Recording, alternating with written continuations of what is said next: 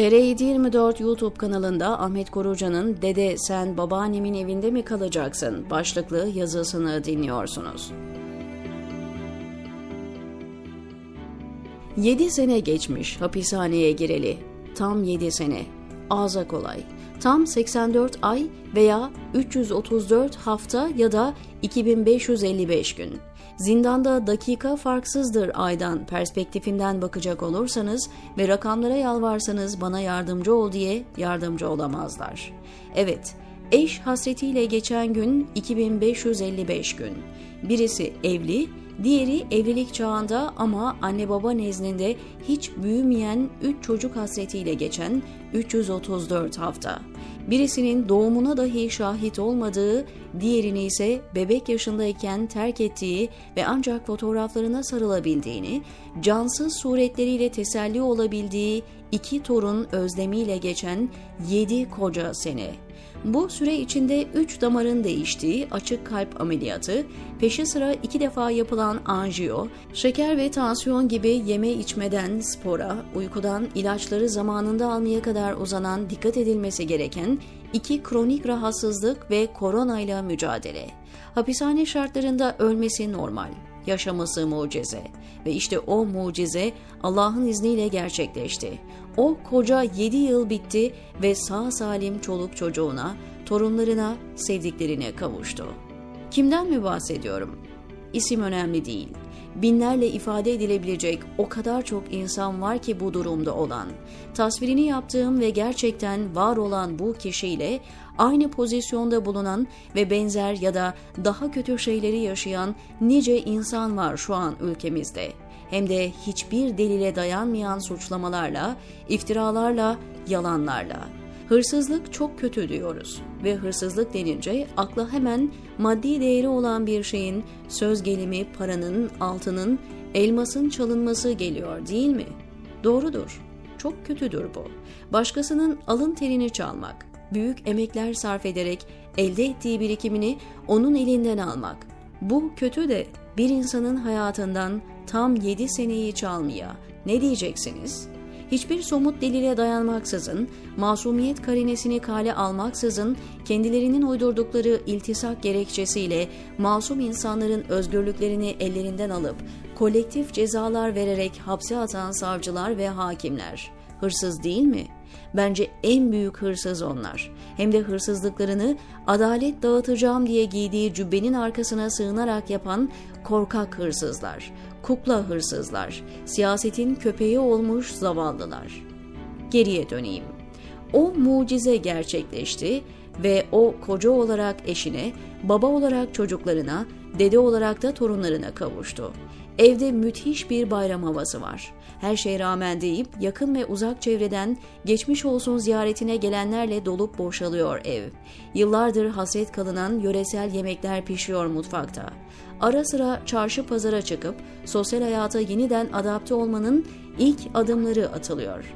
Mazide kalan 7 sene içinde yaşananlar tek tek anlatılıyor eşin dostun, çoluk çocuğun düğün fotoğraflarına kayda alınmış ve bir gün birlikte izleriz diye saklanmış videolarına bakılıyor.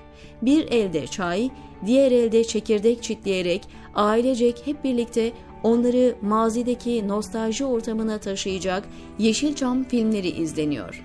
Yine böyle bir gün ve gecenin nihayetinde evin oğlu, eşi ve çocuklarıyla artık kendi evine gideceği zaman doğumuna şahit olmadığı evin 5 yaşındaki torunu dedesine şu soruyu soruyor.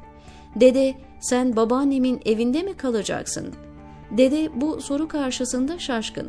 Torununun o soruyu neden sorduğunu anlayamıyor. Halbuki o küçük çocuğun zihninde sorduğu bu sorunun dayandığı bir temel var. Var ama dede bundan habersiz.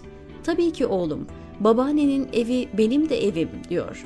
Çocuk anında itiraz ediyor ve yukarıda söylediğim o mantiki temeli dile getiriyor. Hayır, senin evin o polislerin olduğu yer diyor. Yani hapishaneyi tarif ediyor. Dede cevap veriyor. Hayır oğlum, babaannenin evi benim de evim. Artık bundan sonra hep birlikte kalacağız. 5 yaşında çocuk dedesinin ağzından çıkan bu söze hemen inanıyor, ihtimal inanmak istiyor. Önceki sorusundaki mantık ve muhakemeyi bir kenara atıyor ve koşa koşa babasının yanına gidip ''Baba duydun mu? Babaannemin evi dedemin de eviymiş. Artık bundan sonra hep bu evde yaşayacakmış.'' diyor. Evet, acı ama gerçek. Bu tablo cemaat özelinde son 10 yılın tablosu. Bundan önce de toplumun başka gruplarına yapılmış aynı şeyler ve hala daha yapılanlar var. Ne çıkar bu tablodan? Yarın bu çocuklar büyüdüklerinde, çocukluklarını hatırladıklarında kendilerine bunu çektiren şahıslara da, partilere de, sisteme de, devlete de olumsuz düşünce ve tavırlar içine girmez mi? İster Türkiye, isterse dünyanın değişik ülkelerinde bu istikamette yaşanan şeyler hep bu sonucu doğurmamış mıdır?'' Doğurmuştur. Yüzlerce, binlerce örneği vardır ve bunu en iyi bizim devletliler bilir. Bilir ama iktidar yolculuğuna çıkarken verdikleri sözlere rağmen uygulamazlar bunları. Hırsızlıkları gün yüzüne çıkacağı için uygulamazlar. İktidar nimetlerinden gayrimeşru bir şekilde istifadeyi sürdürmek için uygulamazlar. Ulusal ve uluslararası mahkemelerde yargılanacakları için uygulamazlar. Biz dönelim o aileye, ne yapacaklar bundan sonra?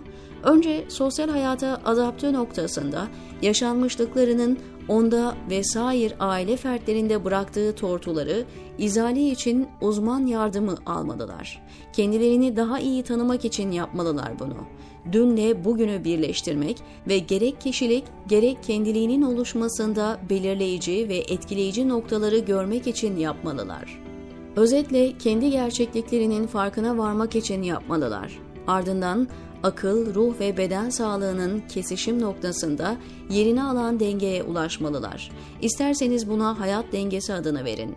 Dün ihmal ettiği ne varsa onları telafi cihetine girmeliler. Mesela beden sağlığı. Beden sağlığının düşünce ve duyguya tesirinin ayırdına varmalı artık insanımız. Biyolojinin psikolojiye ve muhakemeye etkisi de diyebilirsiniz buna isterseniz.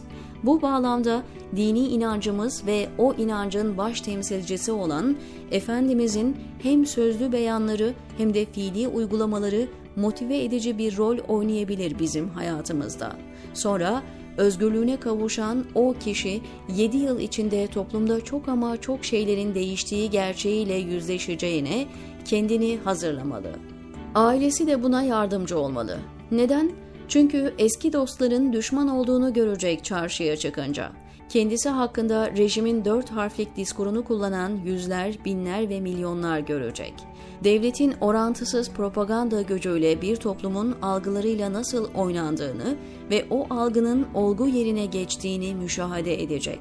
İşte bütün bunlardan etkilenmemek için kendini zihnen ve kalben hazırlamalı. Selamını dahi almayan, onu gördüğünde yol değiştiren kişiler gördüğünde ya selam deyip geçmeli, hiç etkilenmemeli. Neden mi? Niyetinin saflığından, varlığının özüne indiğinden, inandığı idealler uğruna bedel ödediğinden dolayı. Neden mi? Hala daha dünkü ben olduğundan. Suç diye isnat ettikleri şeyleri dine, imana, ülkesine, insanlığa hizmet aşkıyla yaptığından emin olduğundan onların terörist demesiyle terörist olunmayacağından. Hasılı hayat bir nehir gibi akıp gidiyor. Bizler beşer olarak bir taraftan o nehrin içindeyiz, diğer taraftan da o nehrin kenarında durmuş, gözlemleyen insanlarız. Akışa kendimizi kaptırmayalım. İrademizin hakkını verip öğretilmiş çaresizlik deryası içine dalmayalım ve Kur'an'ın ifadesiyle Rahman'ın has kulları olmaya gayret edelim.'' ne güzel tasvir eder ve o tasvir içinde ne güzel hedef verir Kur'an inananlara. Rahman'ın has kulları yeryüzünde vakarla ve alçak gönüllülükle yürüyen, kendini bilmez cahiller onlara laf attığı zamanda uğurlar olsun deyip geçen kullardır. Furkan Suresi 63 diyor Ahmet Korucan TR724'deki köşesinde.